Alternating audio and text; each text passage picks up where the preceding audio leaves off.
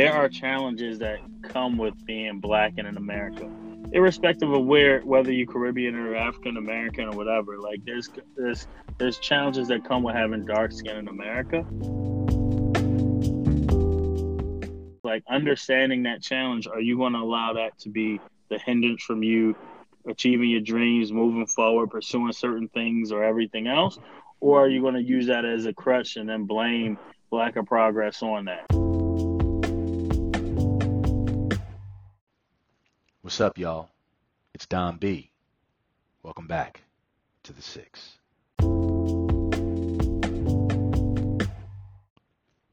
So, this is our second episode where we're going to be covering black identity. And if you haven't listened to the first episode, make sure you go back and listen to that one first. In this episode, we're going to talk about quite a few things in regards to black identity. But primarily, we're going to look at the the notion of black people all being the same and discussing how we're actually quite different. You have Africans, those who have their own culture, you have Caribbeans who bring their own culture, and you have African Americans who also have found a way to build their own culture. This is definitely going to be an interesting episode. Make sure you stay tuned. One of the things I was always interested about is eat and and and and you see this like when you watch like even when I will like watch Black Panther, how even within the black community we depict each other. You know, people would like if if you came in there with an African name, like people would literally like try to clown you or something like that, and like it was just like interesting. It's sort of like you know, even within the black community, uh, the amount of preference we show toward people who you know, look or sound or come from like our background is something because I think some people are like, well, you know, black people, black people, black people, but like there's a lot of people who are like I, I, I know some like women who if I if they came home with a dude who was African American and didn't have like a great degree, their parents like, why are you marrying that you know broke and per, you know broke ass whatever. So like you know we, there's there's you know classism or whatever even within the community because um you know, it, and that's one of the things that's always surprised me um, is that like you think it's like okay, well, you know, yes, I can go date this woman from from from Ghana or from Nigeria, but like how would how are you know how are our parents to respond if we don't actually come from the same culture? I think I think those people are the most discriminatory, to be honest with you. So like um, you know, be, being uh, Nigerian, there's a tons of tribes uh, within the Nigerian culture. There's three main, like three main ones. So there's the Yoruba, Hausa, and Igbo tribe. I just happen to be from the Igbo tribe, and oh, I'm sorry, I, my mom would kill me for saying that. I just so happen to be from the Yoruba tribe, and within the Yoruba tribe, there's a there's a um, term we use for people who are Yoruba who act as though they're American, and they call it akata. So mm. like so when someone like is, you know, like a, someone's a Nigerian and like they want to talk like they're, you know, a black, bo- American born black, they say, ah, who who is this Akata boy? You know what I mean? That's like, and that's like a, and they're like, that's that is a derogatory. So like even within our own culture, like uh, if a Yoruba person marries an Igbo person, like that's a huge deal. Even though like they could both be Christian, they could both, you know, you know, be from the same city or whatever but like even within tribes, there's discrimination. Abe, like going back to your going back to your wedding, because at least for me, like that was the first time like being I felt like fully immersed in uh in a in a culture. So mm-hmm. you and your wife, like you guys your families come from different tribes, right? Correct. Yeah. yeah so yeah. when like we were at the reception and you guys had essentially two MCs and they were right. over each other. Yeah, and they were beefing. It's, it sounded like it sounded hella aggressive. So a really cool thing about this panel is that we're all friends. And back in 2019, some of us got to witness Abe marry his beautiful wife. She is also Nigerian. So those dudes who were able to go, they got to see firsthand the identity of Abe, but more specifically, the Nigerian identity. Take a listen. And we were like looking at each other like like is everything all right? Like are they about to like throw hands? Like it's like getting really heated. Like nah, this is Yeah, just I how think- it is. Yo, at one point, one of them rubbed ten dollars on you, and then the other one came up to me and was like, "Yo, let me borrow 20 I'm about to I'll do this bitch real quick." I was like, "Yo." Oh I my was like, god. I was like, yo, why are they beefing like this? Yo, it was wild. I mean, there were a lot of. I mean, I think when you talk about just differences in the community, and look, I'll I'll I'll, keep it a buck. That was the first real, you know, like I've been to. It's crazy to think, but I've been to more. Like I said, I've been to more Jewish weddings, and I've been to, you know, African weddings, and by African I mean like friends from Nigeria, Ghana, South Africa, what have you. But like yours was the first one that I had been to like both days of it and really, you know, felt like again, like Rob used the word immersed, felt kind of immersed in it. And there were just some things that like were funny. It was it was amazing, but there were definitely like I told you before when I talked to your cousin and he looked at me and I was like, bruh, and he's like, Oh, you thought this was CP time. Nah, son, it's not Jerry Nigerian time, B. And I was like, I was like, yo, I was sitting up there like, yo, we got to the joint at noon, which we were already like, yo, we're going to just rolling around noon. Yo, at like four o'clock, I was like, yo, are they coming out? I was like, we, we are supposed to be here today, right? Well, the, the the the second part to that, which was wild, was Dib, your mom came like late, and Yes, they we had, y'all restarted the whole joint over. Like you, for her. Yeah, like, yeah, and it's like yeah. you, you could go to any other weddings, like oh no, they're just they're just running late, and we're just gonna keep it moving. This is like nah, we got to start this joint from the jump, like You know what all the way else- back at the beginning. You know what else I learned that day is that like Nigerians don't have any inferiority complex because like some people would be like really apologetic, like you know my fault. Like y'all were like bump it. Like I remember Yeah. it got to a point I was talking to the waitress because she was a little cute, and I was like, so like what. You know, like what you know how you- what, you know what y'all up to tonight? She's like, oh, we have another event here beginning at six, and it was like four thirty, and we hadn't eaten yet. and I was like, Oh my god. I was like, "You sure?" And she's like, "Oh no, we have another event here at 6. And I was like, "Oh wow!" And not one person was like, "Hey, we need to hurry up and get out of here. We're so sorry." Y'all like, yo, y'all like bump it. We stand in the parking lot, like we are going like post up, like y'all are not like this is y'all y'all booked our event. We are the priority. And I was like, yo, I respect that because I know you know, I know hella people that would have been like, "We're so sorry, we're embarrassed." I'm like, "Yo, fuck it, my boy's getting married, and yo, we Yeah. are the priority here." And I was like, "It's kind of gangster." A lot of pride, a lot of pride in the Nigerian culture. It's um that that was a really interesting day because uh, what you witnessed basically was two tribes trying to figure out how to do an event with with like that with so, so completely different cultural norms. So like the Yoruba tribe, if you could probably if you, as you probably noticed, we're very showy people. We love to be the center of attention and we love money. Like those are the things that you could just book it for us. So the when we when my family came through, it was loud. There was a lot of money being sprayed, and everybody was just like dancing, trying to get in front of the camera, basically, right? And then um, and then where her family came through was a little was a little different because you know her tribe is more from the countryside of Nigeria, so they don't they're not really like city folk. Um, so they're very very reserved and like there wasn't that money that much money being thrown. They don't want to be the center of attention. So you had that you know the two to the two MCs basically embodied those two like those two different ideals. And you know, at one point, you know, the, the MC from my, my wife's tribe was like, "Hey, you know what? Let's stop talking about money so much. Like, this isn't all about money." And and then my and then my uh, MC was like, "No, no, no. That's what we do." You know what I mean? It was just this constant battle, um, and we luckily we got through it. but yeah, it was it was a little uncomfortable for a little bit. Abe's identity is crystal clear.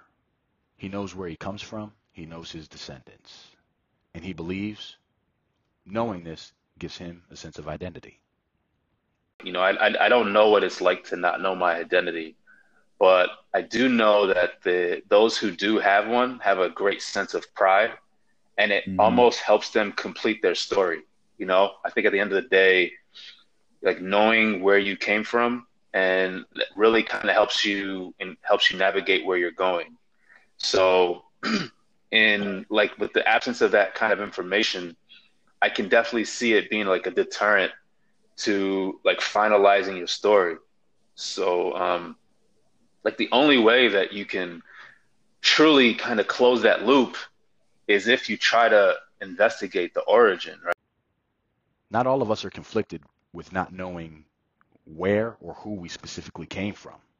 And here's why. Feels like the 23andMe or the Ancestry.com. And it's like you can you can dive back into history a little bit, but then it's like, all right, I'm from this area in Africa, and that's cool. And then you go on about your daily life. Like I feel like Yeah. it takes like a a concerted effort after you find that information out and it's so based on the individual. Like how much deeper do you want to go? And and to find out more information, um or is it just like all right that's cool and i like i said just go about my daily life and it doesn't really close the loop like you don't know necessarily all the traditions that abe someone like you knows like your your origin from the beginning all of these um all of these things are so deeply rooted and yes you can find out where you're from but then like I mean, because I've thought about this a lot. Like, I've always thought about looking up my my my ancestry and everything, and I'm going to do it at some point. But I'm going to be honest. Like, I don't really believe like like let's let's say I find out that I don't know I'm from Ghana or my my parents came from Ivory. I mean, my not, my, my ancestors came from Ivory Coast or something like that. I don't know if that's going to change. Just me personally. This is me personally at this point I'm 38 years old. Like Right. I don't know if that is going to change the way I approach life going forward. Knowing that, and I'll and I'll be honest, if I showed up there, like I don't know if I'd even be accepted as family. Like I mean, you know, it's not like I think you know, it's not. I'm I'm still like an American or whatever Abe said that term was uh, before. Like I'm still that to to this set of people. There's a term you might have heard in an earlier episode called mental handcuffs. We refer to it quite a bit. We believe it's a byproduct of not knowing where you came from, not having descendants which you can look back toward, and not really having a true origin, while also trying to find a foothold in the place that you call home. there are challenges that come with being black and in America, irrespective of where whether you're Caribbean or African American or whatever. Like there's there's there's challenges that come with having dark skin in America. Like understanding that challenge, are you going to allow that to be the hindrance from you achieving your dreams, moving forward, pursuing certain things or everything else, or are you going to use that as a crutch and then blame lack of progress on that? Now, not everybody that's that's had bad stuff happen to them is using it as a crutch. Like bad stuff is happening to black people in America, just like bad stuff is happening to a lot of people everywhere. But like there are people who, you know, also I think there's a difference between like you know that and the person who is like saying like, hey, the white man won't let me get ahead, like, or maybe you just ain't getting ahead. Here's my take on it.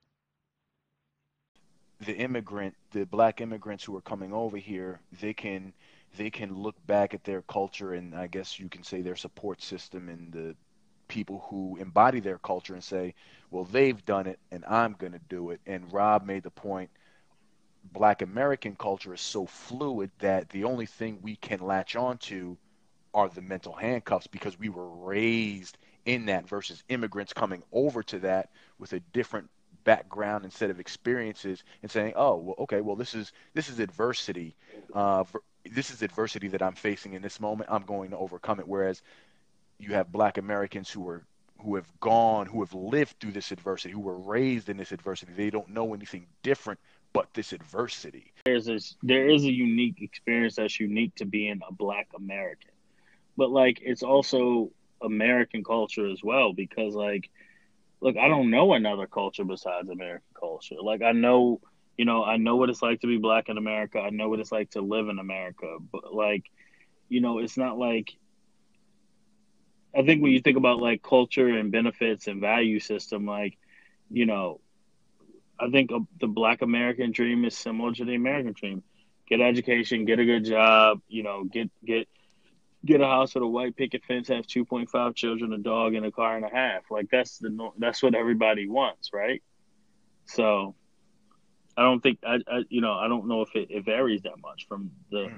overall American experience. I just think the experience the the cult the value system is similar. The experience is different. Like how how how Yeah. what it takes me to get my my my house with a picket fence, two point five children, a, a dog, and one and a half cars. I feel like is different than what it takes other people to have to get theirs. It goes back to that old Chris Rock skit, like when he's like he's like he's like I live in Bergen County, one of the richest county in the world. My neighbors are Mary J. Blige and Jay Z. One greatest R and B singer ever, other greatest rapper ever. Our neighbor is a dentist. Dentist. This dude yeah. didn't invent teeth. He didn't invent teeth. that grind is the you know is the same. You know, irrespective of whether you're black or Caribbean. Like we all got to grind and get it. But I also think you also yes, do you need to work twice as hard to get half as far? Yeah, I still believe that. I decided to play a word association game with everyone that provides geographic context, being that identity is so closely tied to location. Yo, Southern blacks. ooh, tough. Um, they're, they're gonna hate me for saying this, but you know, I would definitely say uh, the the word that comes to my mind is disadvantaged. Mm, Um, okay. Elaborate. because because for a large part, I think it was just the last decade. I think uh, I think maybe either in the 2000s or the 2010s, um, interracial marriage was like banned from some like a constitution. I think it was Alabama's constitution, something like that. Like it, it ju- like just then.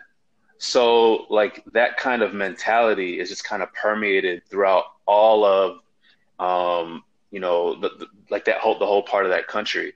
And it really is just like an eternal power struggle between the people who are in power, which are you know um, those who you know make the laws and you know legislate and things like that, and those who have historically been disenfranchised and subjugated to things like slavery. Like we know, like there's a certain part in time where the North Northern blacks were free at one point, and they were like chilling. I mean, not chilling, but they weren't enslaved. Uh, I mean, we all saw 12 Years a Slave. Um, like that man, uh, Solomon Norfolk, I believe his name is, like was moved, like shipped to the South, was free in the North, and was shipped to the South. And he was a, he was a slave in the South. Um, it's just they were just so behind, and uh, I just think that type of mentality still is embedded in a lot of people's brains and minds uh, in the South. So a black person in the South, I do believe, is disadvantaged um, because of that. African immigrants. um, prideful. Prideful. Yeah, um, Mhm. they they know where they come from, and they know, and they and they embrace it, and they're not apologetic about it, no matter you know what that culture is. Um, they own it, and you know it's kind of one of those things where you like you you take it or leave it, but they don't care if you leave it, um, because this is who they are, and this is who they're always going to be.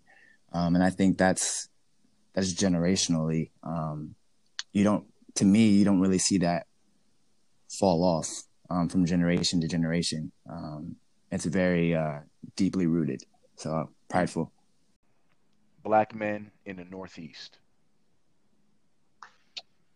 Oh, jeez. I would say tough and savvy. Maybe, maybe, maybe I can give it a more than one word, but maybe tough and Okay. savvy. Okay. Because like some of the some of the most educated brothers I know come from the Northeast. I just think there's, you know, I think you know in the Northeast there is a lot of thought, and also I think, you know, when you think about places where, um, you know, really sharp sharp people get a chance to, um, get out and learn some things that may, you know, defy even like the natural segregation that happens in society. When you think about growing up in just all black neighborhoods, like the Northeast is one of the first places that you know you know, you get kids who, you know, grew up in the Bronx and went to Choate, you know what I mean, on different programs. You don't see that everywhere. So, you know, I would say tough because, you know, um, you got to be tough growing up in some of these settings Baltimore, Philly, New York, Jersey, I guess Boston. Um, but uh, you also, you know, got to you got to have you got to be smart and have that savviness that I see a lot of times. So,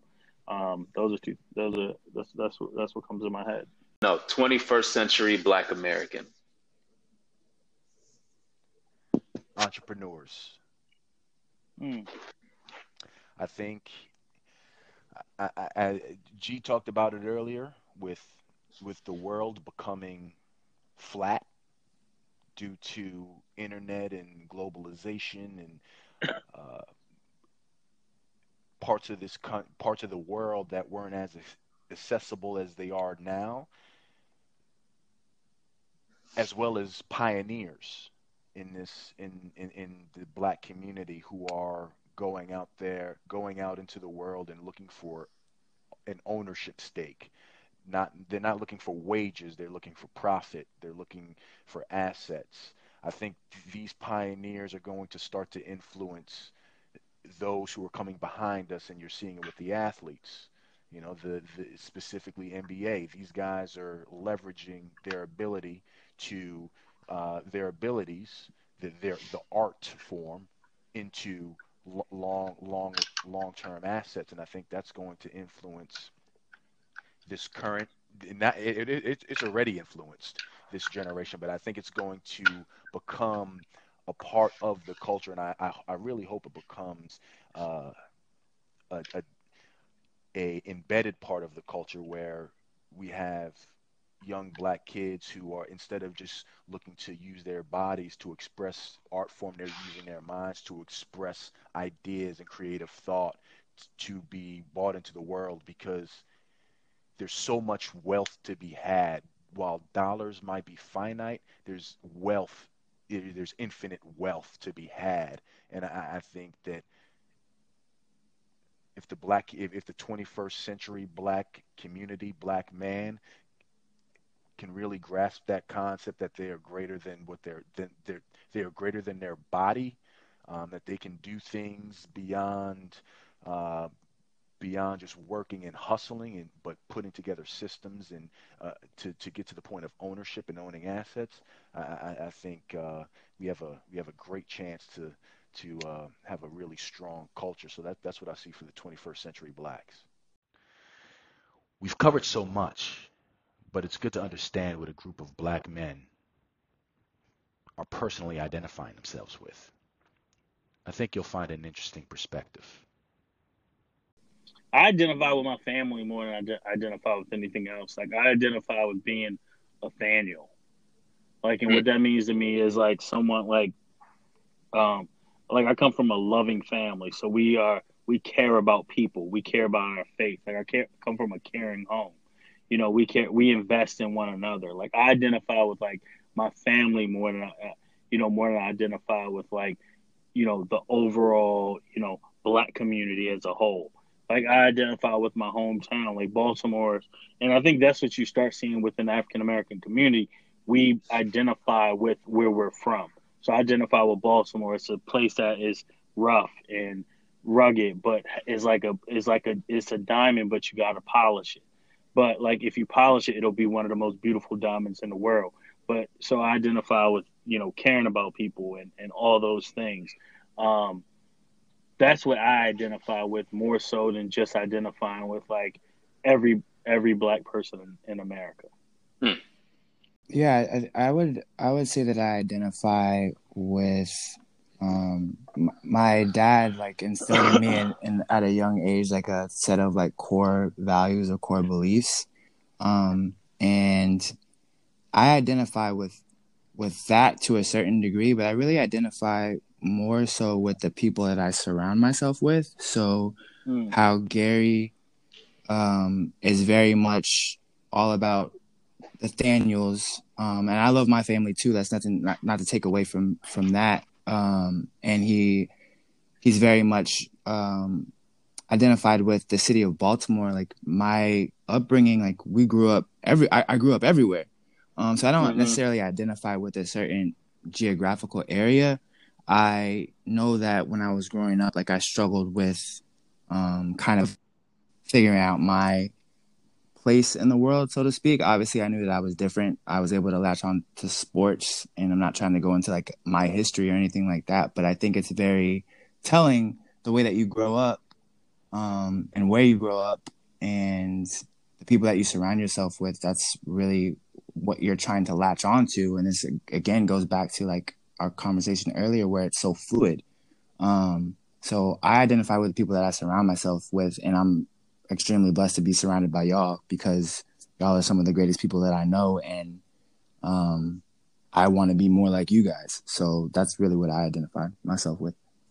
Hmm. Well, I I must say, like my identity is probably just like a really messy Venn diagram. You know, I uh, mm-hmm. I identify like, and, and honestly, over time, my identity has changed immensely. You know, when I was younger, a lot like you, Don, I wanted to be like MJ. I grew up in Chicago, so I mean, you'd be foolish to not want to be like him uh, as a young kid in the '90s. Uh, but I really just wanted to fit in so badly because I knew how different my family was from everybody I associated with. Uh, because I was I largely associated with a lot of Americans at school, so I just wanted to be like them, and I didn't want to look different. So I really denied the Nigerian and the Muslim part of me when I was younger, and tried to hide that. But as I got older, I realized how unique it actually is, and um, one thing I, some things I regret, I regret never learning the language that my parents speak. Um, you know, I regret never really truly embracing it, never eating like I don't really eat a lot of Nigerian food, you know. So like we go to parties and stuff, I don't even like eat some of the food because I I just didn't like it. I I so I disassociated myself with it. But like now, I fully embrace the Nigerian part of me, the Muslim part of me. Um, but I also embrace other parts of me a lot a lot like what Don said. Like as I learned more, I wanted to. I, I picked little bits and pieces from people I learned about, and I just found it very, very unique and aspirational. But the most probably influential person that I've learned about, like in the last ten years, is my grandfather, and he's probably the one I, I identify with the most, um, just because of what he became and what he did for you know the generation before me. So my mother and her brothers and sisters like bringing them all here was like a real visionary knowing that you know like nigeria was not going to be prosperous forever. He like sent all of his children to america knowing that you know they were going to have to start a new life and he, he did it with uh, all all on his own dime so he had that kind. He had it like that. So I just really identify with, you know, that the lore of my grandfather because it's something that's very aspirational for me.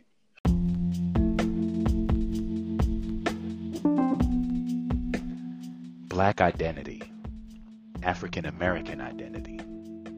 Before I even close with this topic, let me say that I myself I identify with my family to an extent.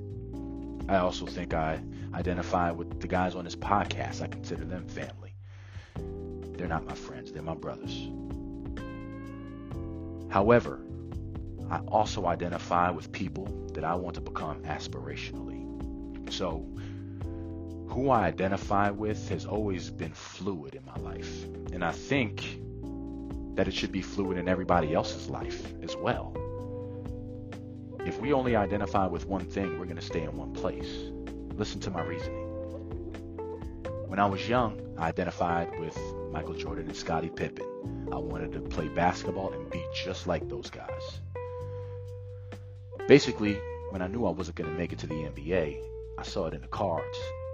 I needed to change my focus and identify with others, other people who I wanted to be like.